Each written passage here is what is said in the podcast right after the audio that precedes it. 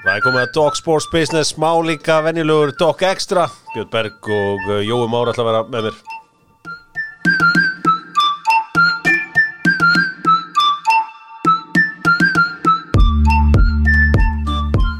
Það er því að Dr. Fútból er uh, sesturinn í Hamraborginni í Kópóinum í uh, Túborg húsnaði sitt hann sjálfsögðu með Smitten sem er að hjálpa einhleipu fólki eða bara fólki sem vil kynast einhverju öðru fólki kikið á Smitten dating appið Það eru þetta áhugaverður leikur á margan hátt. Sáleikur, uh, lift heitir núna Víló og ég held að sé alveg að vera komið á reynd og Víló eru auðvitað uh, stjórna kottaleiknum í, uh, á Íslandi. Og talaðum að stjórna einhverju. Aldrei gengi betur hjá American Style sem að einhvern veginn er á flegi ferðum þessa mundur og uh, hambúrgarinn minn, jújú, jú, hann selst aðeins, hann selst bara með lauki, eiginlega, svona nánast. Þetta er svona þessi hambúrgar sem hún fær fyrir utan völlin í Englandi Þú veist þegar það er með svona bunga af lauk svona vinstra megin og steikja svo kjötfastborgara og neglónu síðan núna. Já, heitt og gott. Hefur ekki fengið þetta? Ógislega gott. Þetta er hrikalega gott og uh, þetta er hindar svona þúsundsinnum betra Amerikan stæl sko. En uh, vinnahópur Ólís mínus 10 krónur á lítirinn uh, og ert í vinnahópnum uh, DOC, D og C ferðin á Ólís og klárar þetta þar Strákar áður við byrjum þetta allt saman það er fullt af uh, svona business tengdum uh, fótboltafréttum, þetta er náttúrulega mestmagnis fótbolti. Þá ætla ég að fá að spyrja ykkur lemon spurningarinn að góðu og heiti Gurri og við erum svona að skoða semast við hún hrefna vinkun okkar í sliffilaginu hún á ekki ofurkonu í eitthvað Nú? Það er að segja hérna með stóra Ralf Lauren merkinu hérna hestinum Ná blazer. Já. Og ég og Guri vorum að ræða í gerð hvort við ættum að kaupa með svona silruðu merki eða eða með svona gildu eins og, eins og margar eiga. Þannig að við erum svona ekki alveg búin að koma, koma vita hvort, hvort við ættum að gera sko. Hvað er málið statt núna? málið statt bara núna það er eiginlega bara 50-50 sko. Ok. Og uh, sko við, við erum bara að fara að vesla þetta við ætlum að, að sjálfsögja að leita til safnaðarins að, að safna fyrir jakkan þetta er náttúrulega mikill og góður þetta er ofurkonu jakki hann kostar já, já og þetta er eitthvað sem söfn, söfnurinn þarf að gera saman Herðu, uh, já, lemurnu þetta hafna fyrir því Suðurlandsbraut og já, svo er það að fara að opna víðar en meir um það síðar. Herðu, hún var að ræða Henson vinsinn uh, í gær. Og hérna uh, hvaða lið í úrvasteildinni hefur uh, Henson saumað búning á? Aston Villa? Jú, jú, í hvað sér í en skúrvasteildinni, jú, jú, það er Aston Villa. Aston Villa, já. Hann sa- saumaði líka búninga á Peterborough, Bristol Rovers Torquay og Bournemouth Ég held að þessi Aston Villa búningur hjá honum hafi lent á okkurum lista sem ég held Eurosport gamlu góðu tóku saman. Hérna fyrir einhverjum all nokkrum árum síðan Já. sem eitt flottasti búningur í sögu skóruðstildarinnar Nei. Jú, alveg svona sko, þetta, var eitthvað aðeins lengra síðan sko.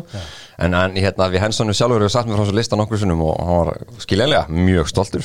Já, ég trúi því, það er uh, merkilegt að á þessum tíma voru liðin ekki að fá neitt fyrir þess að samninga sko. Nei, nei. Þá var þetta bara, bara þetta einfalt. Þegar við slum fara í uh, settið, stóra settið, besta settið og allan þann pakkan áfram Ísland. Uh, nú þegar að herðir, já einhvern veginn þetta er fara að geng- ganga verð hver haldið þess rísi þó upp og verið stuðningsmæður Íslands nummer 1 það er að sjálfsögða Hafleðarsson, hann var ekki í, þegar í mót, í svona þegar allt gekk upp þá leta hann lítið fyrir sig að fara en núna er hann fremstur á þylinu að syngja og tralla. Og styðja íslenska landsliði í fótbolta. Það er auðvitað þessi fyrsti alvöru leikur í kvöld á móti Ísrael uh, á Viaplay.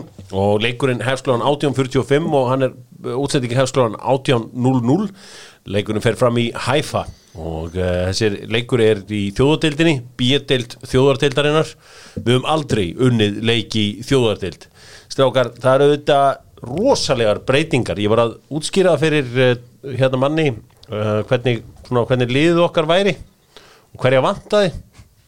Og hann var bara svona, já, ok. Herri, hann sagði sko alltaf að setja my biggest bet on that one, son. En uh, ég sagði bara allt í lagi but watch out for young guns. Því að uh, njú, nýja hugrakka Ísland er á leiðinni, ég senda hann we are playing without Alfred Finn Bóðarsson Augsburg, Jóhann Guðmundsson Börnulegi, Guðlúf Vittur Pálsson Sjalke, Sverri Ingarsson Pák Aron Gunnarsson Alarabi, Jóndati Böðvarsson Bolton and Viðar Kjartansson Vólarenga but I'm still optimistic. The kids are all right. Og hann segi, yeah but I'm still putting that money on it og hérna. Sko já, þetta er náttúrulega bara þú telur þetta upp og ekki við nefnum kannski alveg að fara dýbrún í þá umræðu en, en svo þú veist það er veruleg spurningamerki með bara náttúrulega alla þessar leikmenn sem þú, sem þú nefndir þarna upp. Flestan hvort þeir komir hinnlega eitthvað aftur. Þannig að sko það er búið að íta þú vissum að hann hérna Arnar þú myndi þurfa að íta á reset-takkan sko. Og þú veist þegar hann tók við liðinu. Já. en svo er eiginlega búið að þurfa að íta á hann aftur. Já, já veist, og, og leikmenn sem eru núna komni bara inn í landslið og orðni bara að landsliðsmenn sem fyrir árið síðan einu og hálfu enginn sá fyrir að yrðu eitthvað nálægt þessu liði Já. e, þannig að núna erum við bara eins og segir í, í komin í hennan fræga uppbyggingafasa um, sko, sinnum fjórir eða eitthvað Já. vegna þess að það er ofbóðslega lítil reynsla í liðinu og, og kannski bara þú veist leikmenn landsliðsins bara reynilega ekkert það þekktir ég meina, hvað, hvað heldur að margi séu sem hafi séð rosalega marga fótbollaleiki með mörgum af þessum leikmennum sem eru núna Sko, ef við förum við lið sko, byrjum á markmannsmálum það, það var auðvitað einn ótrúlegasta frétt Björnberg, það er einn ótrúlegasta frétt bara setni ára sem af Patrik uh, Sigursinni Já, það sem hann er að færa stangirnar saman. Og ég var í marki í mjög mörg ár og ég man alveg eftir að þú veist, að svona mörg sem voru færanleg sem haldið á og svona það var þetta ítaði með aðeins inn maður var samt ekkit endilega að því. Mér fannst það bara óþarfi eða hvernig segja það, þú gast ítt stöngunum að eitthvað aðeins inn. Hversu mikið samt er þetta? Þetta er mjög lítið Já, en, ok, já. en þetta, í fyrsta, fyrsta og síðast er þetta skrítið að séu svona mörk í boltanum hjá í, í hérna Noregi. Já, Já, yfirleitt er þetta bara svona eins og bara á sem bara Já, slottar bara inn. Slottar inn bara. Já, og svo er neti bara svona hengtu fyrir aftan. Já, Já, einmitt, sko já. Patrik var framan á marka Þeim fannst þetta bara það rosa Þeir bara sko, sko ef einhverjir kunna meta gott svind þá er það mínum enn í spá- spáni Já. og þau bara, heyrðu, hérna er markmaður í Noregi að færa stanginnar Þetta er, svo, gegn- þetta, þetta er bara svona klassít shithouser í Já. Þetta er bara eh, að hafa sko hugmyndaflögið að gera þetta Já, framkvæma það árið 2022 og halda að því enginn á mynd Nei, nei. og hann komist upp með að gera þetta Já, já, þetta er eiginlega bara eh, þetta er, ég get alveg svona ímynda með bara viðbröðing og fólk hefur verið þannig bara ég get eiginlega ekki einu sinni verið reyður sko. Nei. sko, og það er líka hérna hann svona, tekur þetta bara eitthvað, þetta er nú bara eitthvað hjátrú og svo segir hann að sparka þeim út í setni hálfleik Já. og sko sparka þeim út stöngunum. Já, stækkar hann sko, hann þetta, þetta, þetta núlast út sko með að finnast með þessar sportsefið þeirra sem ég náðu ekki, hann var svona hann var bara næstu því hendunum bara undir útuna sko. Bara eitthvað, að þetta er mjög alvarlegt mál þetta lítur ekki vel út og bara svona var ekki, ekki tilbúin að svona gera neitt fyrir hann sko, Þetta, er, þetta, er, þetta er gríðarlega áhugavert. Ég hef þekki Patrik ekki neitt en uh, þetta er áhugaverður leikmaður því að hann er, þetta maður sem að fiskaði samherja sinn af velli í uh, síðast ári Hann er að lendi helvis klandur þetta er svo mikið rekord hjá honum sko. Það er ekki svo að segja, eitthvað. Uh, og svo var eitthvað tíða þannig að hann læka eitthvað tvitta sem að vera að segja að einhver markmann landstinni að ekki spila með sko, svona, þetta, er, þetta, er, þetta er skemmtil og við erum alltaf að tala um að vandi karaktera í bóltan þarna sjáum við þannig að eigamæðurinn uh, Patrik uh, heldur betur uh, skemmtilur Hvor haldið að vera í markinu? Rúnan Alex eða Patrik? Og þetta Elias á stöðun að vera. Störa Hann er meitur, hvor haldið að byrja?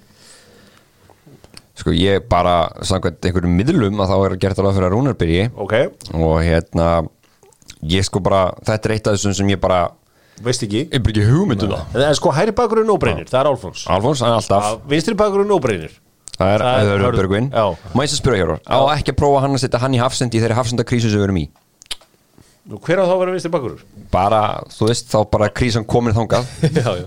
Það er bara að færa vandamáli Já. Já. Hann spila svona hafsendi þyrkja hafsendakerfi Hann hérna, hann, hann Hörður Björgvin Hún gert mikið af því. Þannig að ég held að hann geti alveg sóma sig þar en, en bara pæling. En ef hann er vinstri bakurur, hver eru þá hafsendar? Eh, Daniel og Brynjar Já, Daniel og Brynjar Svo var, ef hann heldur með þetta heldur sér við þetta 1-6 kerfi sem að má eiginlega ekki gerast þá óttast ég að hann setja byrki ánga Það má kannski gera á móti San Marino. Já, En, en ég fatt að hvað meinar, þá má heldur þessi gera á móti svona sterkar anstæðingum Já, við erum farið yfir þetta allt saman í uh, kvöld. Kári Átnarsson og Rúrik Gíslason kjartan henni Fimboðsson og uh, Hörður Magnússon eru stöðar í Hæfa og uh, lýsa leiknum þetta allt saman á Viaplay og fyrir þá sem er ekki með það þeir þurfa bara að skrá e-mailið sitt inn og þá opnast þetta. Og það er eitthvað verið að finna einhvern mekanisma til þess að hafa þetta opið fyrir fólkið. Sko, það er eitt áhugavert við að færa stangir hérna Björn Berga, því ég veit að þú fylgist ágætlega með svona bresku þjóðlífi í umræðu, sérstaklega í pólitík er mikið talað um að moving goalposts. Já, það er semst þannig að ef að ég, hérna, ég setja einhverja reglur eða eitthvað, hérna, setja einhverja samkjöfnisreglur eða whatever, svo breyti ég einhverju, þannig að það hendi högum og uh, festi eða eitthvað. Og þá er talað um moving goalpost. Eða Já, er, er ekki, er rétt útskýrt, hjá mér? Jú, að- slang er svo slang, Þetta moving goalpost. Þetta, þetta hlýtur bara að vera ástæðan fyrir að hann gerði þetta. Hann ætlaði bara að vera maðurinn sem bara gerði þetta fyrir liðið sitt. En, en það hlýtur þá, þá þarf maður eiginlega að grafa það upp hvort að þetta hafi hvort að þetta eigi rætur í einhverju raunverulegu sko. Ég menn að- hafi verið að gera Ég held þetta að- ég man eftir ég hafa spilað og þú varst alveg öruglega einhvern tímann að æfa á gömlu eða spila á gömlu mölinni á kárvillinum með timburmörkunum, mannstu þeim? Já, þegar þú segir það þær voru rísa, rísa, rísa stóra stanginar og þær voru ekki kringlótar sífaldningar Já, já, já. voru, Perkantar. hérna, já, er, já, svona langar og mjög, mjög sérkennlega hún er að standa þannig 30-40 ár og þú gast svo sannarlega gert þetta með þau mörg sko. Það var ekkert mál, það var bara á timbri og þú gast bara leikið með að, að, að íta fram og tilbaka þannig að ég er svona veltið fyrir mig hvort þetta sé út af því. sko, það, það er, þeir talast um jumpers for goalpost líka í Brellandi, sko. Að þetta, það, ég held að þetta komið þaðan, sko. Menn hafa oft verið að íta svona stöngum aðeins til hlýðar og ég man alltaf eftir að maður í fótboltæk annan dag að það kom okkur skot og voru yfir peysuna það, að því að maður átti boltan þá gæti maður svona, maður sjá? Já, já, já, já. held á boltanum og ítt honum í leiðinu sem voru, þetta hefði verið stöngin Já, einmitt, einmitt. En svona sambarlega hluti við þetta Það er eitt sem gæti verið sveipa sitt á sér Hvaða markmaður var það aftur sem að stappaði á punk- vítapunktinu fyrir vítið, munið eftir þessu. Og er að, svona, er að reyna að dævörta einhvern veginn dómarunum, bendunum á okkur annað eða hvað er og lappar hann fram Já, á vítapunktin og tjónar vítapunktin Það hafa síðan nokkri tekið það upp í setni tíð sko. Já. Ég held að bara sem ég man eftir því að, að sko, öðlingurinn sko, Fernando Torres tók upp á því einu sinni. Að skemma vítapunktin og vegna það bara gullt Þetta er svona shit house sem er búið að vera í gangi í langan, langan tíma. Uh, Óska Argentínumannum til hamingju með að vinna fína lífsveima. uh, einhver leikur hérna í London í gær milli uh, Suður Amerikumæstarana og uh, og Europamæstarana og það er ekkit fyrir hönd við að playa allega að byggja þá þrjá hverjum fjórum sem var reynda að horfa á leikina sem að komast ekki inn í hann í fyriráleik. Ég veit ekki alveg hvað ég gekk á og ég er að fæða einhverja skýslu með þetta en það er ekki tætt hann að byggast afsökunar á því. Leikurinn kom síðan inn í hálfleik og uh, Argentínum er alveg sem að vissi þá við, þetta klassiska þeir vildu þetta meira en það var samt þannig því Argentínum er búin að býða eftir svona leik í marga vikur meðan Ítalir ætlu heldur þetta var eins og hver annar æfingaleikur Minningarnar að uh, þessum tæknilegu vandræðum í gær myndu mig á gamla daga. Það myndi mig á það þegar að Phoenix Suns og Chicago Bulls voru að keppa í uh, úrslitum NBA-deildarinnar, haflega sem vakað um miðja nótt. Já, því miður þá fáum við ekki að sjá fyrstu tvo leiklutana af því að uh, herin er að nota gerfinhöttin. Það er leikur sjö í Stanley Cup. Já, Og þá bara, og maður bara skildi það, bara herri, jú, ég, það bara að býða aðeins lengur eftir þessum leik. Horfa nokkur uh, vídeo og hérna tónlistamindbund uh, fram að því. einmitt Og svona voru hlutinir oft á tíðum. Það var ekkert internet að YouTube-ani til að, til að hérna, stýtta mér stundir sko. Nei, nei, nei, það var bara, eina bolla á valdi björn Já. Þannig, þannig var þetta bara. Og, uh, en en uh, maður sá að þetta skipti Messi og þess að kalla miklu máli að uh, vinna þetta allt saman. Hér á eitt bara því að stöðum svona fyndar útsetningar Ég man nú ekki nákvæmlega hver leikurinn var en það var pottet Chicago Bulls að ég var vakandi með pappa í áspúðunni Já. þegar það var svissað yfir og OJ-dæmið Já, nei, þetta er, þetta er hérna Houston Rockets. Houston. Rockets Knicks, já, það var magna sko, við, við, sko, við pappin alltaf vissum ekki um þetta en eitt sko og allt í og og alltaf eina bolla jafn klúle sko og þeir, já, já, já, það er eitthvað í gangi hérna Þetta var 17. magnað. júni 1994 dagur sem HM byrjaði líka í bandaríkjónum Já. og eh, þjó, hérna líðveldis hátíðin var hérna og ég fastur í bíl í nýju klukkutíma með nýraður ömmu minni Já, uh, líðveldis það var að líðveldis hátíðin og mér leiti svo mikið að ég fór bara að hlaupa á undan bílunum að því að bara ég netti ekki að sitja lengur í þessum bíl sko, hún, hún gemmaði alla leiðina sko það var bara átta tímar. Það var bara samfældu þú varst, þú varst mættu samt að það ekki? Jú, jú, Já. ja, við fórum aldrei, við komumst aldrei á hátíðina sjálfa. Já, þú varst einn af þeim, já. Já, við keirðum bara að einhvern ring og ég misti af Þískaland Bólivíu í fyrsta leikarni en máli er það að þetta 1994 þá vissi ég af þessu máli O.J. Simpson því O.J. Simpson fyrir mér og ég get alveg viðurkent hversu vittlust ég er að fyrir mér var hann bara leikar í Naked Gun Já. ég hafði enga ég hafði ekki minnsta grun um að þetta var einhver íþróttahetja í bandaríkjum þetta var bara þarna, hvað, hérna Norman eða, nei, var það ekki, ég var aðstofman en hérna allavega bara O.J. Simpson var fyndni hérna Já. gaurinn í, í, í, Naked í, Gun. Naked Gun myndum uh, svo bara frétti ég bara síðan hann hefði verið fyndni í amerísku fótbolta Já. Þannig að það var ekkit uh, flóknara en það, það, já það var áhugaverð uh, útsendingi heldur, betur. Og uh, talandi um það um, á Viaplay eru allir leikir í Nations League. Og svo verður líka Nations League Highlight Feed, það er kostunum við að vera með svona streymistjónustu er að ef þú vilt bara horfa á mörg allt kvöldið að því að það er endalust af leikjum og, og, og, og annað slíkt að þá getur við ba bara hort á mörg, ég held að Portugal spátt sé meðal annars í kvöld í þessu öllu saman. Uh, Förum aðeins í uh, annað, förum í uh, undankeppni EM, nei, undankeppni HM að sigið með 4F sem eru ódýru íþróttafötin í uh, smáralindinin, tekja á því. Útivistaföt og æfingaföt og allur pakkin Herriði Úkrænumenn fóru unnu skota í gerð 3-1 Það er gott að hafa þig hérna Björn Berg af því að þú ert eina íllmennið á Íslandi sem að hjælt með Skotland Já, minna Já, Illmenni Já ég meina þú hlýtur að vera íllmenni ef það er ekki alltaf í Úkrænu Jú, jú, það er bara, það er annað með með, með Putin Úgrænum, það er rétt. Nei, nei, já, ég minna, sáðu markið hans Jarmalenko Þannig að afgræstunni fyrsta Já. markinu. Ná, stórkvæmst alveg. Var rosalega hugulegt Fyrsta snertingin sem að teku við á honum og svo beinti yfir hann, þetta var fáralega vel gert sko. Já Yfir 39 ára manna, eh, metra markmann. Greg Gordon? Já. Nei, nei, þetta var hérna Það var náttúrulega eins og maður tala um, þetta var rosalega svona eins og vilja Gary Lineker hefði tístað um að það var atmosfæri á vellinu var rosalegt. Já. og þetta var, fólk kannski alveg nokkla vissi hvernig átt að haga sér hinnlega en, en eh, bara þeir verðið mega það úgrænum en þeir áttu frábæra leik. Þeir voru gjörsamlega frábærir. Og með allt sem undan í gengi hérna en, en auðvitað er þetta náttúrulega bara fantagóðu leikmennun á milli. Já, já. Sinchenko var frábær í svona leik algjörlega sko. Svo, er, svo því sem bara, bara haldið til haga að hérna, hver, já, Sinchenko já, Já, já, góður. sko, svo því sem haldið til haga þá er úkrænumenn fótboltamenn gömlu já. Dínum og Kífa átt alltaf allir leikmenn og þetta voru alltaf úkrænumenn sem voru bestir þarna í er mikið saga. Mikið saga og allur sápakki Þannig að svona síðustu 20 ári eru eða, eða svona, já, síðustu 10-15 árin eru undantekningin sko, í sögu úgrænu í fótbolta sko. þe þe þe þetta er blipp að þeir séu liðlegir í fótbolta. Nei, ég meina þeir voru í Þeir voru bara áttalega alltaf frábærir. 2006 eða ekki? Þeir voru áttalega úrstum þar, ekki? Þú verður Eh, ekki Sviss í 16 lega eða hvað Og mætti svo ítölum með áttalega Tjechenko hérna. Það voru dágóðu tími síðan. Já Ég held þetta að vera þannig. Þeir, En þeir finnum áttu út í seinna. að- þeir áttu að segja skilið hérna algjörlega. og voru bara að grant handleika allir var eini sem var að reyna eitthvað hérna fram með hérna í lokin hjá, hjá Skotlandi en, en þetta var bara Var Andri, var Andri Robertson, var hann þunnur þannig í vinstri bakgrunum, hann var að syngja og tralla upp á uh, deildabyggarnum og, og, og FA-byggarnum bara sko síðasta korterið þá kom hann alltaf frá sér sendingu. Andy Robertson. Búinn Hann hefur verið þreyttur kallgreið og uh, vonandi hefur hann gott bara í fríinu. Þetta er búin langt sísón hjá kallinum. Förum í eh, bestu deildina og uh, gerum það með steipu stuðinni, sterkari lausnir og ef þið viljið sjá sterkari lausnir kíkið þá í Hamraborgina núna, það er verið að helluleiki allt upp á nýtt.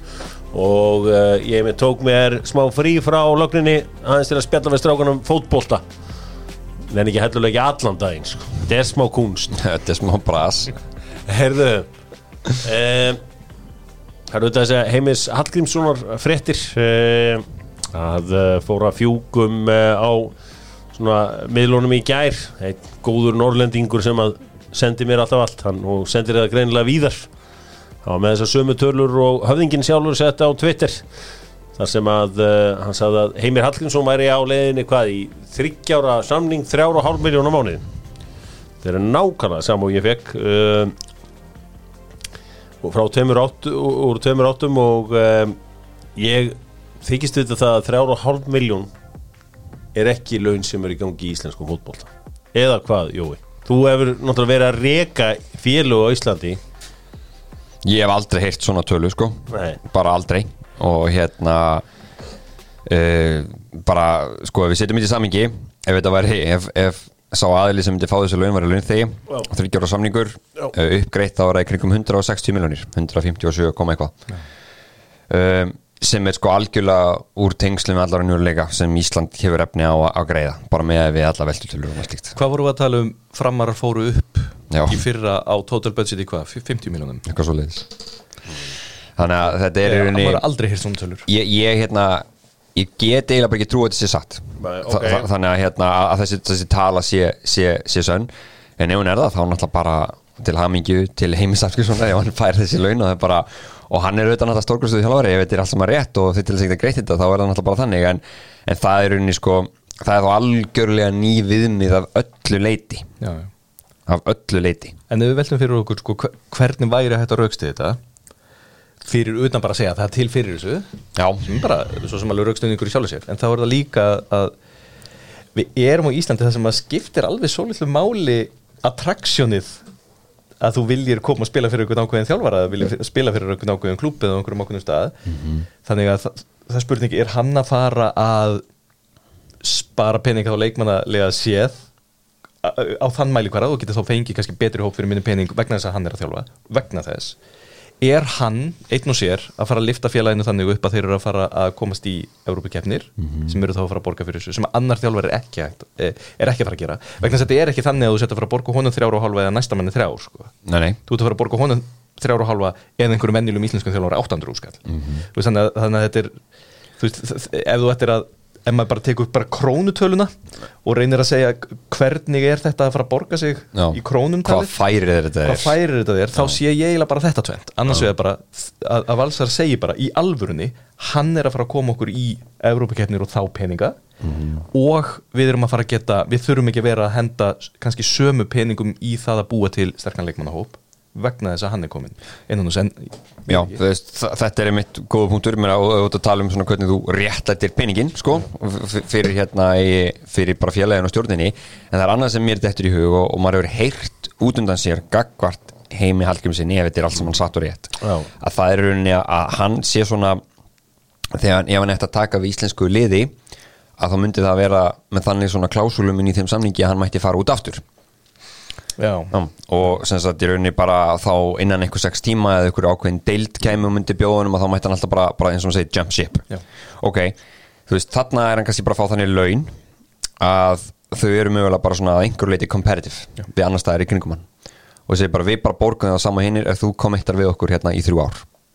Skilur mig, og svo náttúrulega þá er hann bara í rauninni komin á okkar svona project og eins og, eins og þú segir endalókina því project er kannski að þeir ætla að komast í þú veist, deildar, þú veist, riðlakeppninni konferens líka eitthvað svo leiðis, Já. skilur mig? Að það sé svona skilur já, og þá inn í end borga veðmáli selgjöla, ef já, þú já, getur fært þá meikar það alveg já, sens og líka ef maður hugsa um sko fyrir hann persónlega ef þú hugsa um, ok, ef, ef að ákvörun er að fá heimi af hverju þarf það að borga honum svona mikið?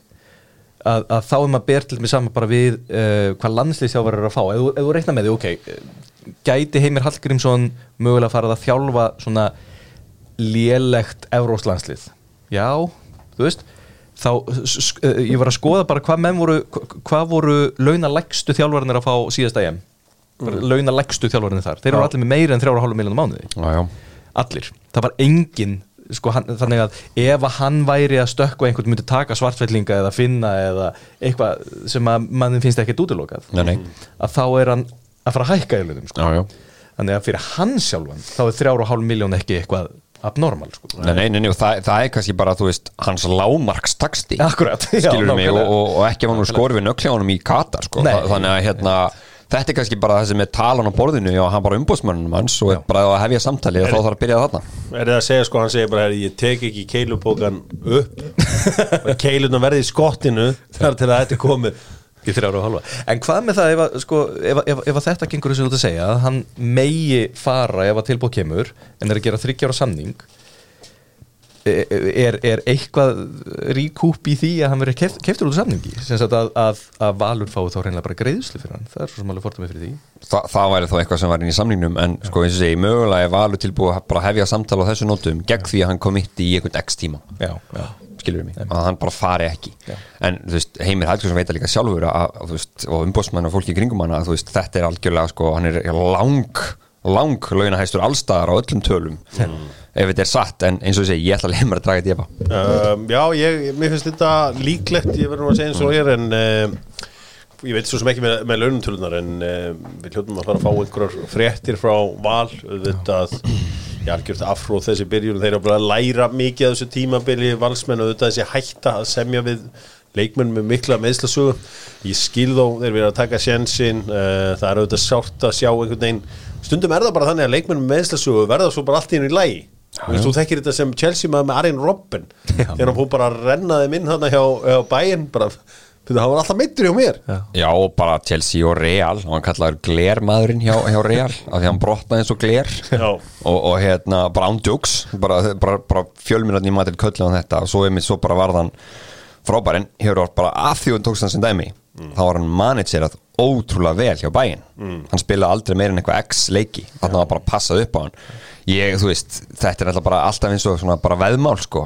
En þetta er eins og er ekki búið að ganga upp Nei, og það var eins og við minnir að við höfum reynilega bara talað um í þessum þa- þa- þætti á sínum tíma að þetta væri svolítið svona bænar í dæmi hjá Val. Þetta er svona annarkvort eða sko. Og að Val er eiginlega eina liðið sem átti efni á að fara í þann leik. Sem ekki, sem maður ekki hefur efna á Hefur efni á ég heyr krakkar í dag að ég átti ekki efna á þessu. Já, Já, þið krakkarnir, þeir eru rosalega þetta er ekki hægt. Áttu, áttu efna á þessu? Ég hef efna á þessu. Jæja, Alltaf efni á þessu. Uh, ég á alltaf penningur þessu. Herðu, stráka verðtryggingin. Nei, hérna næsta stýrivesta hækur verðbætur. Skemmtilegt, er, hérna Ég ætla að fara yfir í business gear núna og ég ætla bara að spyrja ykkur aðeins út í þess að bestu deild. Og sko, það var farið í, á stað með nýtt logo, nýtt, nýtt nafn, nýtt allt bara og reynda að gera eins vel og auðvitað tveir stafsmennar vinna myrkran á milli að reyna að búið til eitthvað svona nýja upplöðun hefur það tekist? Er eitthvað breytt, þú veist, ég, ég vissi að fótbolti maður ekki var að breyta, fótbolti, þú veist, Nei, nei, þetta eru bara sömu liðin Já. skilur mig og, og hérna en, en breytt, já, veist, það er ásýndarbreyting klálega í kringum þetta.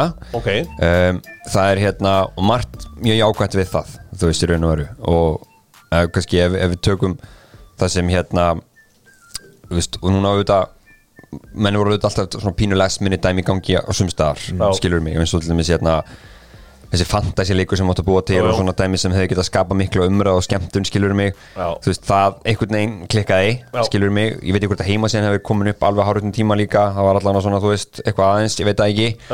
Um, því ég er svona gaman á svona, þú veist, þessum gögnum og þessum dóti kringum þetta, og held að sé alveg fleiri þannig. Hérna, að, að, og það er alltaf maður komin núna, það mátt vera fyrir einhvern veginn.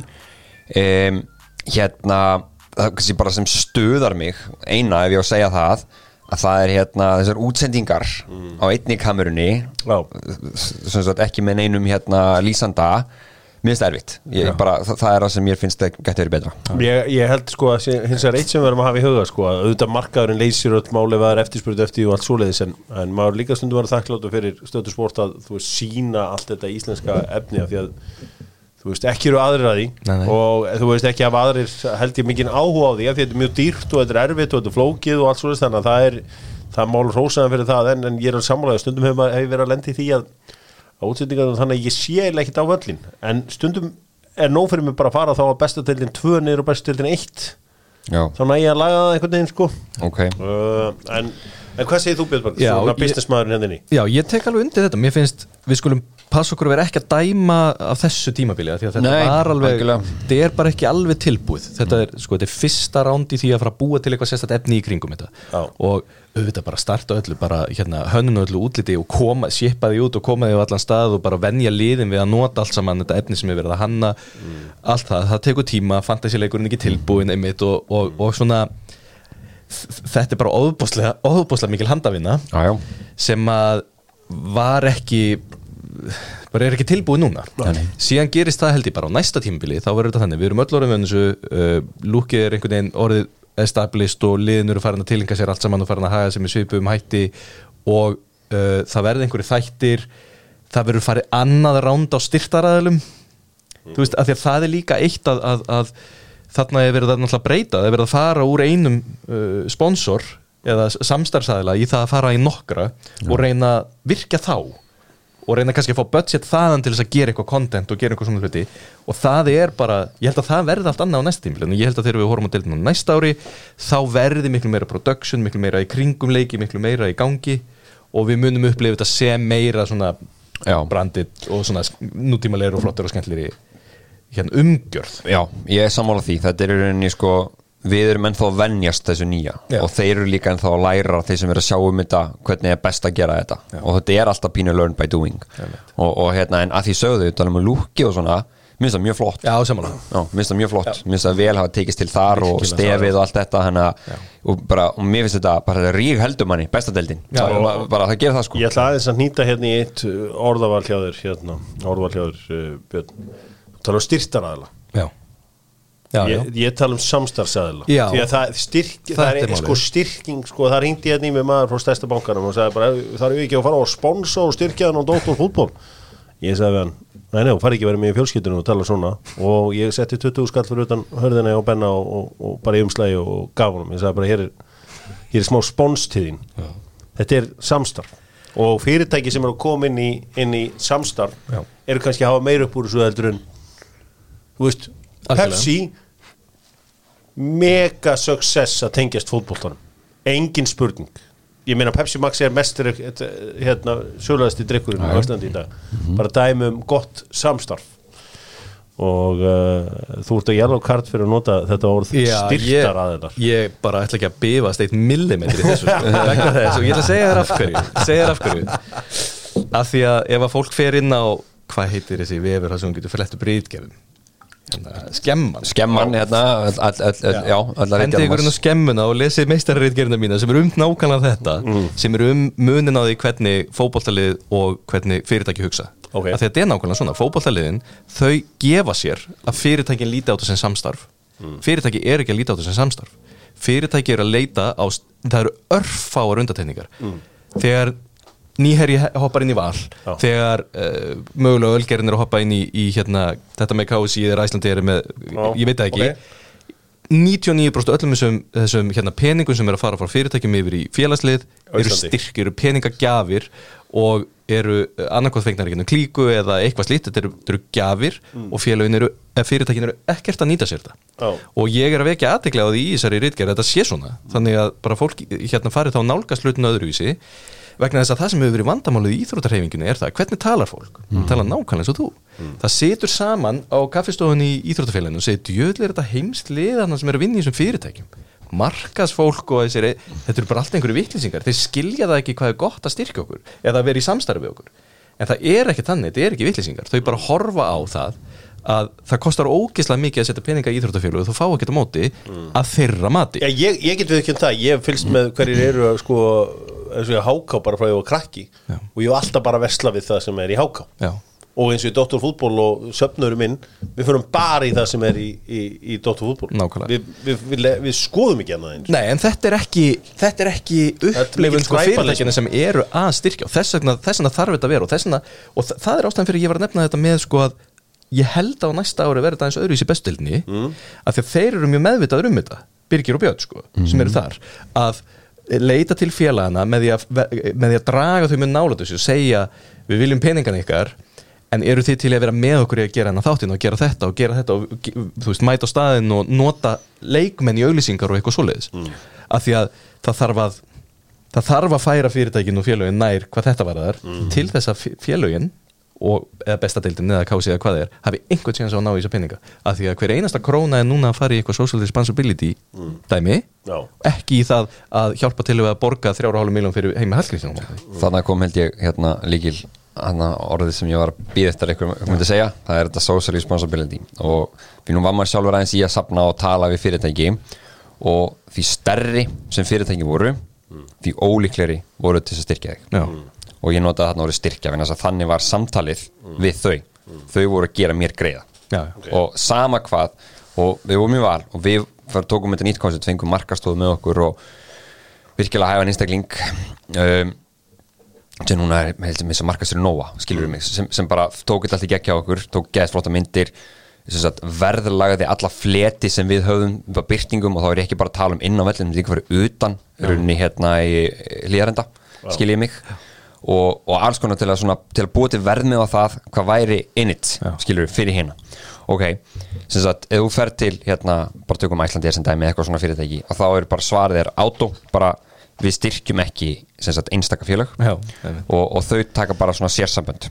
Ástæðan, við ætlum ekki að þurfa að styrkja alla. Þess að tengingar er allstæðar ég veit er, þetta er sko ég held sannlega að þessi hægt að gera vel úr samstarfi millir fyrirtæki og félag en fyrirtækin þurfa að koma þá svolítið inn á þeim forsendum.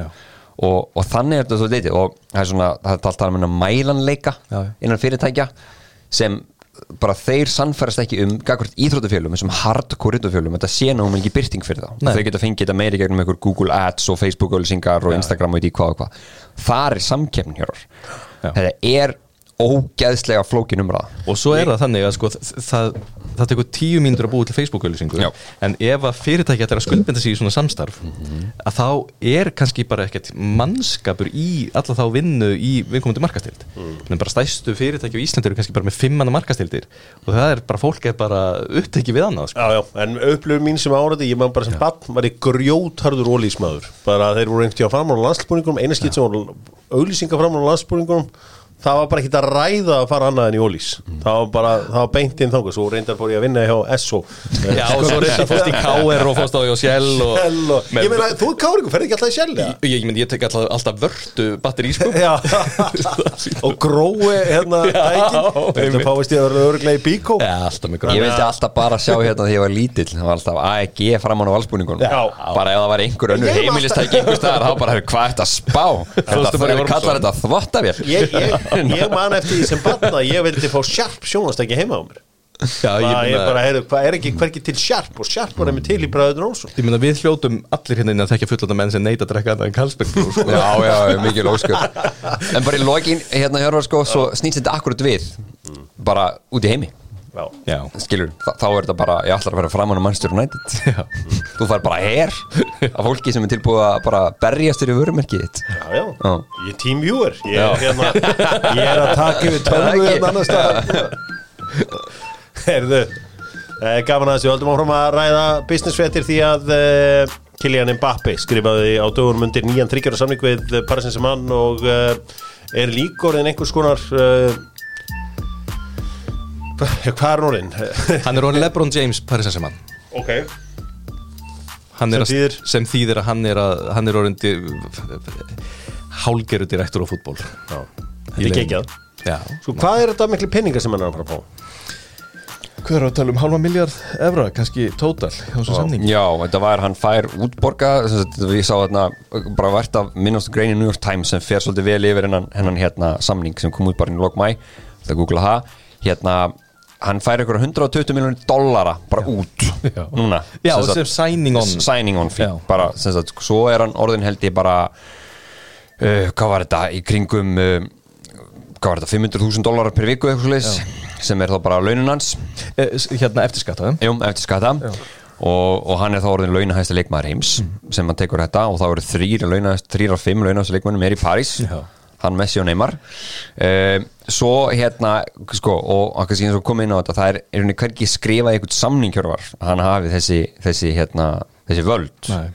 þetta er eins og bara þannig að þegar þú ert komið svona status og það er búið að leggja svona mikið í þig að þá er bara ertu spurður skilur mig Einmitt. og það er hlustað þannig að þeir bara og, og það vísa í greinu að Messi var svolítið svona hjá Barcelona þarna á, á, undir lokin sko. þá var hann orðið svolítið pínu þá réðan hann eitthvað sko. Ég, ég rætti, þetta er þetta góð pæling ég rætti við íslenska fótballtamann á dögunum og hann segði bara við mig, ef ég myndi fara að koma aftur að spila á Íslandi þá myndi ég fyrir að fá að ráða hvað útlendinga komið lið. Já. af því að þú veist, ég nenni ekki einhverjum bjedeildar dönum, þú veist, og að fara að reyna að sparka á milli við þá sko. Uh, og, og þessu, veist, ég myndi vilja bara fá að ráða þessu. Því að þú veist, þeir, þeir sem er að pikka í þessa leikmennin á Íslandi veit ekki hvað er að gera. Og uh, það, Já, ég þetta, er, já, þetta er sko þú veist, en þá eru við sko það er mjög fyndið hvað með fyrir gammal hann er ekki árið 23 ára, mm. ekki svo leið held ég. Já, hérna sem sagt hann er þá að fara að segja sko, nei hérna, jú, við getum losa Akraf Hakimi ef við fáum einhvern annan í stæðin skilur þú veist, þetta er Ha- fyndið, sko. Hakimi er með vörd approval frá honum af því að hann sagði Afrikkefni að hann var ekki segja menn að síkja hefði besti hæri bakur í heiminum. Já, þú veist, ég, ég tók þetta bara dæmi, þú veist, fyrir mér er það gauð sem bara, mér finnst það svona einn ein besti leikmann í þessu liði, sko. Já. en, en að hann fara að segja on og off, skiluru með, með svona leikmenn, Þa, það er í rauninni þú veist, ég held að að vera bara að koma sér í svo stöð Nei og, og það, ég held að eitt af því sem kannski styrkjum hann svolítið í trúnum þetta sé satt er það að Leonardo er að fara á sama tíma. Já, hann er að fara. Og það, það er ekki tilvægum, það hlýtur að hanga saman sko. Já, já. Og, og hérna bara mjög, hérna er ekki Lewis Campos að fara að taka við sem hérna í Darður fútból hérna núna? Eh, sko, ef við tökum bara því það er alltaf að tala um Mbappe og Holland Já. svolítið í sömu andrá. Sko, nú er Holland farin til Manchester City hann ræður enguðar hann ræður enguðar Þa, það er struktúr á liðinu s- sem er sko svo svakalegur Tíksibergur Stein og Ferrans Orino uh, undir hérna rosalega sterkveiknarhaldi og með Pep Guardiola. Já, já. Ef hann alltaf eitthvað að rífa kjaft þá fyrir hann bara bekkin skilur og svo var, hvort er hotlari fyrir leikmanni til lengri tíma? Þú veist, ég, ég held að þetta, þetta, þetta er mjög áhugavert bara vægast Mér, mér finnst hérna, já þetta er mjög áhugavert og uh, Hollandu þetta, sko, þetta er bara svo áhugavert að nú er allir bestu leikmennir alltaf fara. Fyrra sá við Ronaldo og Messi fara. Núna bestu ungu leikmennir já, annar þeirra fóru ekki en hinn fóru auðvitað. Mm. en hinst er áfram á fullkomlega breyttum forsendum núna er þetta liðaðins Mbappe. Þetta er ekki liðaðins Neymars. Eða Messi. Þetta er liðaðins Mbappe. Greið Messi maður. Herðu hérna sem var sportingdæður til núna og gekk bara vel í því starfi. En við getum, við getum með í grípinni. Við getum, alveg, alveg sett þetta í smá svona sögulegt samingi að Já. það hefur alltaf verið þannig að nokkri leikmenn sem eru algjörlega uník að það hefur verið fjarafóki í kringum og þegar verið er að skipta um lið og þeir hafa kannski haft svolítið að segja og úr einhver að velja og, og það hefur tekið tíma semja og þeir hafa fengið svona eitthvað undir borðið eða einhverja sérstakka samninga eða, eða klásulum að vera launaðistur í viðkomandi liði. En það sem við erum að horfa núna að gerast með, með um, Mbappe og ég er alveg viss um það varandi Holland líka sem við erum ekki að heyra af mm. Hund, heldur að Holland sé að frá 50 miljonir og 600.000 pund á viku til City aldrei Nei, nei. nema hann sé líka að fá að eiga 100% af öllum sínum ímyndarétti það held ég, Já. ég held að hann eigi ímyndaréttin sín 100% Já, mitt. og fótboltinn búin að breytast þannig að það eru líka gríðarlega er þannig að það sem við erum að sjá með þessa tvo stráka um, og, og bara víðar í fótboltanum núna er það að við erum að við erum, þetta er ekki sambarilegt við hvernig hluti voru fyrir 10, 15, 20 árum þetta er annað. Og það sem er búið að gerast er að balansin í fótboltaheiminum hann er algjörlega bara búin að snúast við að það var þannig að það voru félögin það voru stóru sterk, ég meina Real Madrid standa núna svo astnar út á túnni með sína Európabikar, hvorki með Hollandi eða Mbappe hvenar í sögu Real Madrid hefði þessi stað, staði geta komið upp? Al, að þeir hafi ekki fengið það sem búið er að gefa jætnilega ópenbarlega út að þeir ætluð að fá. Já. því að Real Madrid er stærsta lið. Stærst, og, og þetta er þetta er ekki vegna þess að Real Madrid er ekki að stóru að þeir voru, auðvitað hluta til er það kannski. Þetta er vegna þess að leikmenn eru stærri en þeir voru. Já. og leikmenn eru núna með allan powerin það er ekki félugin Rétt. og við erum búinir að sjá við, maður er búin að finna lyktina að þessu í gegnum tíðina. Er, það er verið að borga svo mikill umbósmanna það er eitthvað svona vesen. Pogba er bara að halda leiðin í gísling og neytar að fara Lukaku bara kemur og bara með stæla strax og vil fara aftur. Af hverju eru menn að hegða sér svona? Þetta er að því að þetta er orðið normið að því að menn eru farin að átta sig á powerinu sem þeir hafa. Mm hvernig í ósköpunum er þetta réttlæta það? Að ungu fransku strákur fær símtal frá forseta landsins ákveður að halda frá hjá liðinu en það þarf að borga um 100 og einhvað miljónir í signing on bonus hjá sínu eigin lið til að halda áfram að spila fyrir liðið Macron, Macron einmitt uh, vissi hversu mikilvægt það er bara fyrir Frakland að hann var áfram í landinu. Já, og sko, Og þetta- Macron þetta heldur með Marseille. Já, sem er, já, Það er bara Ekki fjendunir sko. Þetta var að svipa á hérna fórsendin sem heldur með United þetta var að sannfara peppum að vera áfram í sitt. Já. þetta er bara eitthvað svona bull. En, Það er er þetta, en finnst ykkur þetta að vera að því ég er ekkert búin að átta með því. Mér, finnst alveg fascinerið að hugsa um þetta en ég veit ekki hvort mér finnst þetta gott eða slæmt en ég er eiginlega alveg samfærður um að við erum að sjá bara einhverja algjöra byltingu í fótboltanum þar sem að leikmaðurinn er farin að ráða öllu. Og ég veit ekki hvort það er gott eða slæmt og ef það er slæmt þá er ekki hugmynd um hvernig er þetta að laga það. Nei, sko, sko en- ég, já, ég, þetta er mjög áhugavert því að þetta, þetta, þetta, þetta leikmannadæmi ég upplöði þetta fyrst í NBA Já, þú veist bara einhvern veginn þú helst með einhverju liði, svo skiptir bara einhver leikmann lið, þú skiptir bara líka. Já. drullu sama hvað var að gerast þetta í gamla liðinu. Uh, bara mættu sko. Ég er komin á þann stað sko í lífinu að það er leikmann í mannstjónu sem búin að vera núna í 11 ár, hann er að hótaði að skrifa til nýjan fjóruðarsamning Ég ætla að henda mér á hún lón eitthvað annað á meðan Þú veist, ég bara nenni ekki að horfa á annan leik með þessum gæja sko. bara, þú veist annarkvæmt fer hann á línunni eða ég fer yfir línuna. Og og málið er það sko að já, ég er að fara að gera kannski nýjan lánstíl hérna í einhvern okkur ár. Þú er alltaf að lið bjóða í þig. Og tralla, mætir oft Eða miklum peningum. Já, það Fæst, fæst frít Ég ætla að fá að hvetja íslenska knaspinu áhuga menn sem halda með öðru liðum að senda núna persónlega skilabóðli hjörðsaflega svona Já. og raukstiða fyrir hún hvers vegna þetta var að halda með liðin Já, já, ég er að- með að auðast á einum klubbi hérna, ef, að- að- að það fyrir skrifandi þennan samning. En hérna en þetta er, þetta er áhugaverið tímana sem að leikmennir hafa tekið völdin og leikmennir er ekkit að vera síður stórir heldur en, heldur en, heldur en liðin. Nei og líka bara sko Ef við lefum okkur að, núna sko Það sem tvent sem gerist núna Að núna er sem sagt að Kylian Mbappé búin að færa línuna. Já, já. Launalínuna. Aftur. En í skiptið. Þannig að núna þegar allir næstu aðilar Eins og nú fyrir ég inn í Mohamed Salah Nú er búin að færa línuna enn aftur. Já. Og Mohamed Salah hefur byrjuð Þessi að fá borga þetta þarna. Byrjuð metið þið mig ekki eins Og þetta er alltaf samtalið Og þetta er vandamálið Þarna er launaskriðið Og eins og svo ég vísa aftur í þessa grein veist, það skiptir einhver máli út með 400 pundi eða 500 pundi þetta er bara sko, þetta er bara standard. Já. þetta er bara egocentrist og ekkert annað. Um, eins og núna, nú er Mohamed Salah búin að tilkynna það og hann ætla bara, ef ég verð áfram uh, en ég hins vegar bara ætla svo að skoða mínu möguleika að fara bara frítt Já. eftir ár og þá setur hann svona alla pressunum lögbúlega þeir þurfa að borga um einhverja silly peninga sem þeir verðist ekki tilbúin að gera eða missa hann frítt eftir ár eða bara selja núna. Hann er sko, hann heldur á öllum spilunum eins og Börgvið segir. Player power eru svo mikið um leiðu átt ef svona kannski tvö ár eftir að samninginum að þá bara þá ráður söllu og hvernig Gillian Pappi, hvernig hann fór með þess að tvo Já.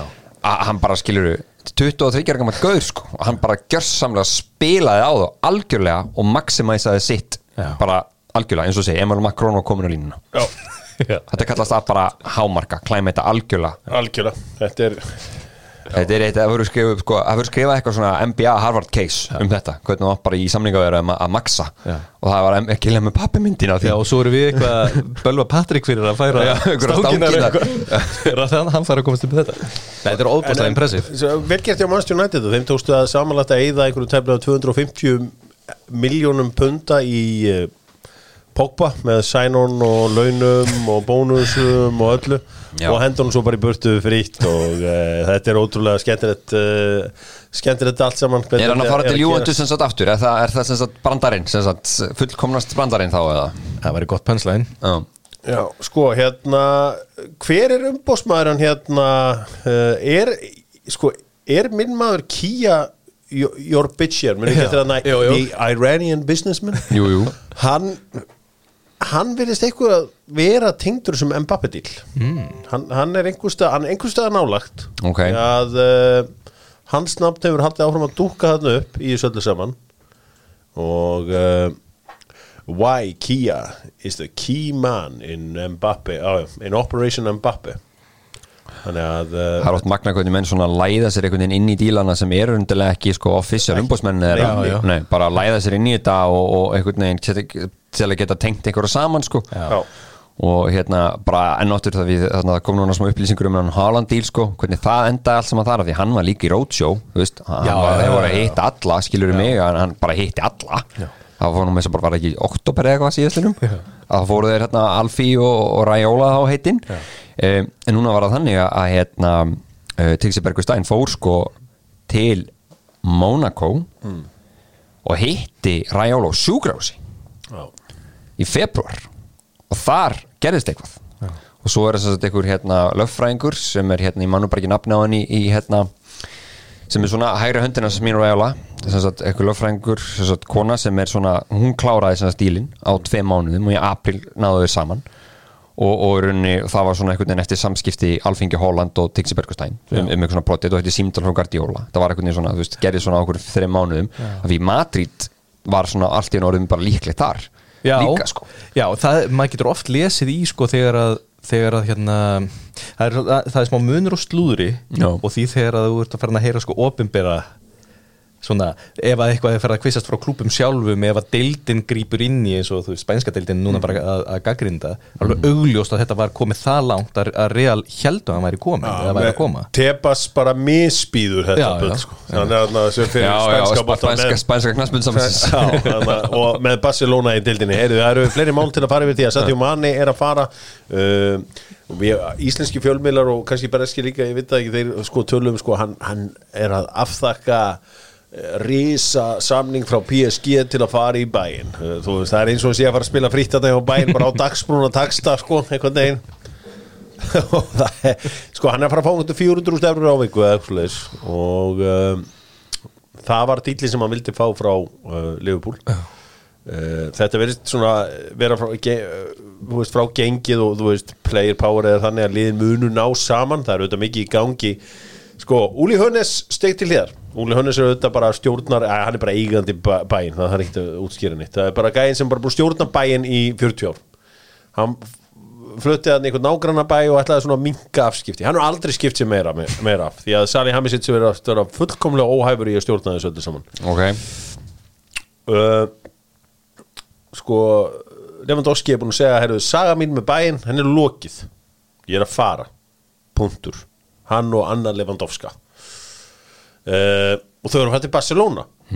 Og bara Hönes skilur ekki að lið sem hefur ekki efna á í að sko skráin Andreas Kristjansen hver er eftir hinn hérna, Frank Kessie. og Frank Kessi hvernig ætli þið þá að taka hérna uh, Lewandowski? Og Lewandowski er eitthvað að tala um eitthvað pay cut. Já.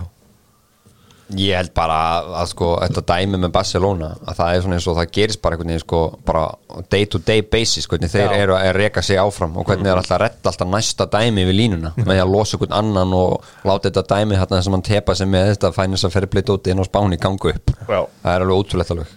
Já, þetta er, en þeir eru að missa eins og mjög stóran launa úr Dembele sem virðist vera Já, farin já, og já, þú veist og þetta, þannig að þetta hljóma þá það inn sko. og þetta Coutinho. Coutinho, Coutinho þannig að Já, þetta er, þetta er, þetta er áhvert og, og hérna mikið, það er mikið í þessu. Uh, Ég var að velta einu fyrir mér í gær, það er úslega eitthvað Champions League á næsta ári 10. júni Já, það er öllu, allt fært Allt- út af. HM Já, já.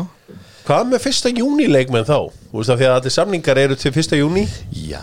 Já, Það er, það er eins og, herru, þú vorst að vera hérna tvær vikur í ja, tíu dagi viðbót. Uh, hérna, við erum að semja bara aðeins um það Var þetta ekki, þetta var í hérna það er fordæmi fyrir þessu núna, þetta er COVID tímabilinu, muni ekki muni ekki, þá hérna muni ekki hérna hann, hvað hérna náttur Vængmaðurinn sem fór frá Bormótt til Núgúsl þinn maður hér var Ryan Fraser. Ryan Fraser, já, hann bara sagði nei. Ég ætla ekki að vera hérna áfram yfir þessu hérna í Premier League Summer Season dæmi hérna Project Restart vegna þess að ég geti bara meðst og, og þá fæ ég ekki neitt þannig að hann bara fór og neita að taka þessa autoframlíkingu Já. um einhverjum mánuði eins og var bara í búið þá. Já. og þetta gera standard. Það verður auðvitað svoleiðis fix. Það er alls, alls konar í gangi. Líka Krista Pallas er að fara í, aftur í Macron uh, fötin, uh, ekki Emmanuel Macron, þetta er Macron fötin. Castori eru konum með Aston Villa. Reyndar Sevilla líka, breakthrough uh, La Liga dýll hjá þeim. Já, sko Aston Villa ok, Castori er svona tísku fótbolta, eitthvað, skona merki. Með Wolves. um, með Wolves og Newcastle. Uh, Aston Villa er klubbur sem kemur fólki sífælt meira óvart eins og við vorum að taka Dígo Carlos núna. Þeir eru ef að svona ef við tölum bara um ríkasta klubbi í Englandi og skoðar eigendur Aston Villa þá held ég að ef við myndum plúsa þetta saman að þá held ég bara Aston Villa sé bara eitt ríkasta félagslið í heiminn þeir eru mjög efnaðir hérna í, sem sagt hérna þetta er Wes Eatons og Nassaf Saravaris sem er þetta. Mm. og ég held þessi rétti, þeir eru held ég sko mismunandi tölur á svona listum Já. út um allan heim sko. En þeir saman fara sko hátt yfir sko einhverjar 18-20 miljardar saman, skilur mig hérna í estimated value, miljardar punta sem sagt. Og þetta eru hérna sérstaklega þessi, þessi hérna Wes Edens gæi, hann er mjög merkilegur. Hann hérna til mis á meira hluta eigandi í Milwaukee Bucks sem sagt í bandaríkjónum og er svona vinner svona by heart skilur og maður sér að það er eitthvað í gangi þar. Þetta er ekki eitthvað svona, þú veist, svona random dæmi. Það er hugsun og það er þekking sem liggur hérna baki. Og maður sér það líka bara svona já, fyrir stundíma Gerard er komin hérna í stjórastólinn, þú veist, ok þú veist, en það er náttúrulega bara neym sko. Þú veist, og nú er allt í með Filipe Coutinho komin í liðið og þau eru að kaupa Hafsend sem var orðaði mannsins í fyrir timmur árum. Já. það er bara svona, já, allt í einu það er bara búið að loka hérna dílum sko. svo, svo á hérna í uh, er uh, Nassef Savrís já, Egifskur já. hérna fjóruði ríkasti maður Afríku samkvæmt einhverjum listum. Já, einmitt. Og það er nóga peningum í Afríku Já, já, ég meina þetta er það, er- svolítið, er áhugavert með með eignarhald á félögum hvernig það er að færa svolítið frá því að vera svona vanendít projekt í að vera venjulegur góðu business. Partur af eignasafni. Já. þetta er ekki hvað heitir hún sem að gifti uh, Delia, Delia Smith. Delia Smith, kokkur eða eitthvað. Já, þú veist, það, hún, ég bara tek hana sem dæmi, þú veist, að því að hún er uh, svona, uh, þar er þetta Vandi project eða það er að segja, hún, og hún elskar félagið sitt og er hana frá mm -hmm. og allt þetta og þá, þá eru svona uh, sagan hefur verið svolítið svoleiðis og svo eru þessir aðeila mist dýrir, sko svo koma inn einhverjir aðrir sem eru á náttúrulega pólitískum tilgangi og bara til þess að gera sér breyða og eitthvað slíkt, en þessi hópur sem er að koma inn núna, hann er að hann er alveg bara að vaða yfir félög og bara sópa svoleiðis upp eignarhlutum og, Já. og þegar þú ert með bara einhvern risastóran eignastýringar aðeila eða stór félög þar sem þú átt þú sluti þessu og þessu og þessu og þessu þá ert ekki að gera það því að það er svo cool að vera í stjórnabóksinu og leikjum sko. mm. það er ekki pointi með kaupunum. Pointi með kaupunum er bara að græða peninga. Talandi um að greiða peninga og svona, nú er salan á, á AC Milan gengin í gegn. Já, já, Já. Redbird Redbird en það er sko, mér, það sem ég veist áherslu þetta er í rauninni sko forsaðan hvernig Elliot egnaðist AC Milan. Það var hann hérna kínverinn, mann ekki sí held ég hann heiti, hérna, sem í rauninni tók þetta bara, var bara leverage payout skilur hann bara tók bara lán fyrir þessu hjá Elliot skilur um, og uh, þetta voru einhverjum 300 miljónir evra sem hann þetta greiði tilbaka okkur með x tíma og hans bett var að komast í meistaradildina muni ekki eftir þetta nokkrum mann síðan. já, já. svo bara egnaðist bara þetta þessi bandaríski vogunarsjóður AC Milan sem er eitthvað svona bara ha? Málið er að þeir veit alveg hvað er að gera. Já. það, er sko bandarískir vogunarsjóður þeir vita alltaf hvað þeir eru að gera. Við skulum alveg hafa það á hreinu. Hvað gera þeir? Þeir fara bara, herri, já, já, ok, hvernig græðum við peninga á þessu? Þannig að þeir finna bara rétta fólki og setja í AC Milan. Og hvað er AC Milan búið að gera? það er búið að kaupa mjög ungu og efnilega leikmenn uh, og líka eldri gæja sem eru þó geta kifta á svona minni peninga og búið til svona ákveðið projekt. Auðvitað tók þetta smá tíma og allt það. En þeir lánuðu einhverjum gæja 300 miljónir hann gæti ekki borgað tilbaka en þeir eignast AC Milan. Núna nokkvað 5 ára setna held ég þá er það að selja á 1,2 miljardar þú veist, svona, þetta er bara vofuna sjóður í bara sko bara, í, bara algjörlega hérna í hvernig þeir virka. Heru, sko, það, það er alltaf þetta fit and proper owner. Já. Vist, alltaf, það er eitt af mínum upp á stúdíu því að maður veit ekkert hver er fit and proper. Sko, eigandi Nottingham Forest sem hún að fara upp núna er, er hann fit and proper það er alltaf kvorki fyrir nýja prófer sko. sko, já, er hérna hann heitir Evangelos Mari, Marin Kais. Hann er líka Olympiakos og hann er shipper hann er rosalegur. Hann er shipper, ég, sko. hérna, ég eiginlega bara ég svitnaði við að lesa um hann sko. já, það er bara sammála því. Þetta er bara e, hann, þetta er nánast eins og þess að lesa bara um einhvern warlord. Já, að lesa um hann að gæja. Og, og, svo, og það er ekki, hann, hann er bara úr tefloni. Um mitt hann bara einhvern veginn dansar bara með vömbina úti bara í gegnum allt og það er bara verið að henda á hann kærum og ásökunum, heyrðu hann á að hafa sprengt upp veitingastað, flytinn eitulegi fjármagnan þetta, múta þessum. Hann, hann slóst við veist, það, er, er allt þetta, heyrðu, hann er bara síknaður á línuna. Og svo bara var eitt máli var, var þannig að, já, hérna, það, þetta mál fyrir ekkert lengra, það eru tíu vitnidauð og þessi maður er bara og hann er bara mætt er hann er bara hann um mætt, eitt hann er bara mættur í boxi sko, og svo er hann líka sko, svo er hann líka alltaf hérna eitthvað sko svona borgarfulltrúi. Í, í hérna Píraeus sem er sko í rauninni svona svona svipað að hafna fyrir Reykjavík hérna í, hjá, í Aþinu Já. skiljið mig, svona, svona útkörfis borgengur og þaðan er Olympiakos og hann á líka Olympiakos og stýrir þessu svæði í Greiklandi bara hann á það einhvern veginn, vi- virðist vera eins og þú segir, og það er ekkert sem heldur og svo er hann bara komið Nottingham Forest. Bara hérna og hann lofaði, núna bara ég var bara, bara síðasta vital sem hann gaf núna það var bara að Stík Cooper fengi að kaupa og þeir myndi verða alvörunni hérna í Nottingham Forest, þeir myndi gera alveg allavega þessu að vera bara established sem Premier League lið. Já, hann er að, hann er að hérna, byggja við öllin Já, byggja völlin bara, Það er þessi stóra, þetta er náttúrulega ægilega sorglegt veist, Þeir náttúrulega fóru niður á sín tíma þegar Pér van Hóidong forhæðist þegar þeir fóru niður, það er svo langt Já, sem þeir hafa verið vá, í, í efstu deild. Svo náttúrulega stóð til helduður allir að þeir væri að fara að fá EM uh, frekar en HM Mm. og Forrest var á listanum. Það er að segja að það átti að endurbyggja. City Ground. Já. Og gera eitthvað megadæmi þar. Síðan náttúrulega bara hanga þér niðri og það eru endalust, sko Nottingham Forest er búin að vera áskrifandi að playoff-sæti eða þarna, það er um kring, næst í 20 ár. Já. búið að vera topp klúpur í Championship allan tíma og ofbúðslega vombrið en alltaf með góðan hóp þannig að þetta er búið að kosta rosalega mikið og rosalega tap á rekstrinum og óbúðslega mikil vombrið að komast ekki áfram. Þannig að hann er auðvitað búin að drabbast niður sko. Mhm. Veist, það hefur ekki verið lift liklafingri eða, eða hamri eða tusku í, á Cityground allan tíma. Fyrir en einmitt að þessi gæi kemur liðinu upp og ætlar að stækka völlin Já. þannig að þetta er náttúrulega óbúðslega bylting fyrir klubbi Já, já, en fit and proper, það er hérna Já, það er vera, það er, það er svo það er. Heru, það eru líka í tískan tíska og fótbolti og íþróttir eru alltaf að vera Eh, tí- samning við Róma sem er stórt tískuhús á Ítalíu. Eh, þetta er ekkit eh, ég sá að uh, Manchester City gerði árunum eh, um daginn einhvern samning við uh, D-Squared tveir hérna, merkið kanadist og uh, Pep Grey þurfti að rífa Stone Island af öllum fötunum sínum. Þannig að þú sást alltaf bara tvær tölur á hliðinni á Pep sko. Um, eh, svona áhugavert er líka í ljósi þess að uh, Jack Reelis gerði á dögunum um samling við Gucci uh, svona til að vera í fötum utan fótbolta Þannig var þetta líka þessi sitt í samningu sem varst að tala um. Já. Já, það svo, svo fyndi sko, svo mættu þér allir hann í einhver svona hátísku klæðina og var allir eins sko þegar löpu á völlin Já. og, svo, og það var allt í góðu, þetta er náttúrulega svín lúka þessi strákar sko, svo kom staffið. Og þá varstu með einhverja svona ass- assistant manager hana í einhverju svona hátísku klæðina því og Brian Kitt og menn voru alltaf bara, "Ha, hvað er að sjá þetta? Setja hann eins fött og kemur til bræni og eitthvað. Það sens sko Hjómen Son er að opna nýtt tískubrand sem er NOS7 sem heitir eitthvað eitthvað uh, no, eitthvað að ég, man- ég man ekki hvað NOS stendur fyrir en allavega að uh, Son í þessum og Er það ekki bara svona aftur á bak? Uh, jú, getur Son aftur á bak Jú, er það ekki? Þetta ekki Sjö Son, já NOS 7 er allavega, já, rétt hjá þér En þá á að standa fyrir eitthvað líka. Ég- Þið getið, ef þið googlið þetta eða setið þetta inn í Twitter search þá getið þið séð fötin frá kallinum Þetta er snirtileg föt hjá kóruðumannum eins og kóruðumannum er uh, hún og vísa.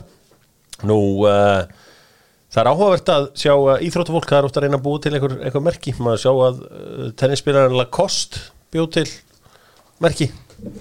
Það er Eh, fyrsta, fyrsta hérna uh, Lacoste er fyrsta logoið Já, í tísku Já. sögunni, minni mig. Já ok Fun fact. Já, fun fact uh, Hérna Fred Perry uh, var tennisspilari og er með fatamerki eða heitin Björn Borg. Já, heldur betur heldur betur. Uh, Sergio Tacchini uh, með þessi vinsæl uh, íþróttaföld sín. Uh, og náttúrulega finnum fyrir um tennisspilari sem leiðist þannig að það hefur eitthvað gengið upp hjá þessu uh, hjá þessu fólki. Og þó Jesse Lingard, ég veit ekki hvort að fólk sé í J. Lings eitthvað ekki. Þa, það er í vaksta fasa það er í vakstar fasa en, en það var áhært að, að fylgjast með því. Það er svo, ég ætla að henda einni spurningu á ykkur í, í lókin, svona alveg blá lókin á næsta ári verður fyrst skiptið síðan 98-99 sem eginn Íslendingur verður í Premier League það er litla líkur að vera Íslendingur í League. Hver heldur að vera næsti Íslendingur til að spila í League? Við eignum síðast nýjan leikmann 2021 er Rúnar Alex kom inn á. Í leikamóti held í Úlfónum fyrir Arsenal. Hvaða leikmann tekkar þetta bóks næst? Ykkar bett maður var, Hver- alltaf að, maður var alltaf svona að Ísak Bergman geti tekið þetta skref og hann er búin að orða hann við líðan Englandi.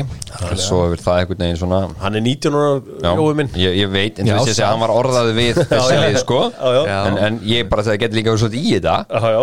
uh, maður var að vonast til að, að, hérna, að markmaðurinn okkar Elias geti Já. svona heitlað einhverja. Sko ég held að vonir okkar séu bundar við Brentford. Já, Brentford finnst mér ekkert ólíklegir til að sæna einn Íslanding Frá Danmörku, ég vil já, þegar veist, Elias væri leikmaður sem gæti dottið að inn og Já. sem backup eða nummer eitt sko það var leiðin sko það var leiðin Býtu, lemmi nú að hugsa Er- er einhver- Brentford og Midtjöland eru í sömu eigu, eða ekki? jú, jú. Jú. Þess vegna þurfum við, við þurfum sko, ég var að vera sko, Ísl, Manchester United, þeim er sérstaklega illa við Íslendinga, þeir eru að engan áhuga á Íslendingum, uh, svo eru bara flesti klubbar einhvern veginn uh, ég sé ekki þessu stóru klubba taka Íslendinga í, í svona í fljótu. Nei. En er ekki meiri líkur á að þetta verði sko þannig að það er einhver íslingur sem fer í Champions-dildina og Fyrir upp. Fer upp. Upp Hvað leikmann ætti það þá? Ef- Ég bara að segja einhver þessu, já, aftur en einhver Nei, sem ég er að tala eigum næstu nýji Þessi nýji, Með já. þessi nýji, já, já Þú veist, þá er ég þess að tala líka um Markmann Elias eða þessu ungu stráka, sem við eigum skilur mig, Já, að þeir farið þáleiðina en ekki, já. Eh, Já, einmitt. Ekki sem sagt að eitthvað Premier League lið kaupi þá beint. Nei. Það þarf opaslega mikið til sko. Það er engin Er það, er einhver sem hefur uh, ekki spilað í júrastildinni sem er að fara að vera keiftur til þess að starta?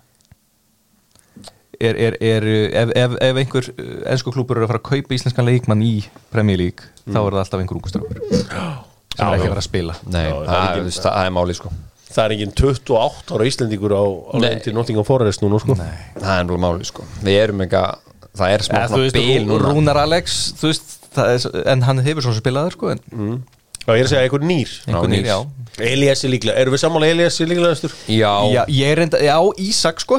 Já, Ísak. Ég, Ísak og Elias. En Hákon Arndan Haraldsson, geti hann ekki farið til Brentford? já, eða ekki. Þó að, þó að þessi FCK smá flækjusti á því já, þess að segja sko það er hérna það, er, þú veist, það er einhvern veginn svona. Þess, þessi, þessi leikmann og þessu bili í gegnum einhver svona leið. Það, það er geta- engin og góður til að vera kiftur eins og til með bara Eðusmári var frá Bolton til Chelsea, skilur mig, það er ekkit þannig í gangi sko. Miða við það sem ég hef heilt frá fúlam Þá ef að Jóndagur hefði verið svona aðeins rólegur og einhvern veginn fengið svona smá kannski betri já, já, ok, bara þú veist, þeir eru allan hvernig þeir töluðum hann hjá fúlam, þeir dýrkuðan og bara hla, fólk hlakkaði til að, að sjá hann hérna, springa út hjá fúlam hann fer þarna uh, frá félaginu ef hann hefði hangsið, að ná að hangsa þarna eins þá hefði hann á bíla hann hefði dottið þarna inn einhver staðar á þessum tímabilum þegar þeir voru að fara upp sko já. já. þeir voru líka nút alltaf 50-60 leikmenn á að það hefði verið einmitt alveg velta Nei, ég segi svona, þeir hafa verið þeir hafa alltaf farið upp, en þeir hafa alltaf gert eitt sko, þeir hafa alltaf farið upp með ekkert plan sem er alltaf upp á mitt. einmitt. Það er konur upp, hvað er að gera? Ekki hug. Þeir eru svona þróttarar Englands. En það, eh, Jón Dagur er náttúrulega opaslega ennskur fótballtamaður Já, Já, algjörlega. Enskur vingar Já, það verður áhugavert að sjá hvort að, hvernig þetta verður hvort við eh, eignumst aftur íslenskan uh, Premier League leikmann. Já, bara hvort að þeim That ship has sailed.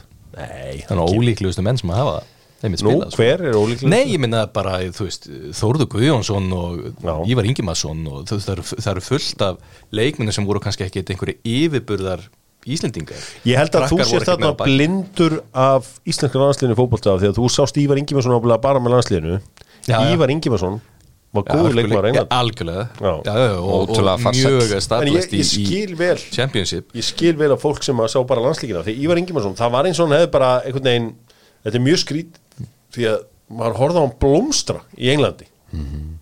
Og þessi allan, maður sjá fullt að leikja með hann? Hann var alltaf góður. Þá skildi enginn akkur að hann var ekki að spila í landsliðinu sem voru á Englandi. Ég, ég meina, svo spilaði hann í landsliðinu og hann bara það, bara- svo er bara svo magna þessi gæra að spila fyrir fram 30.000 árundu 40.000 árundu whatever í Englandi.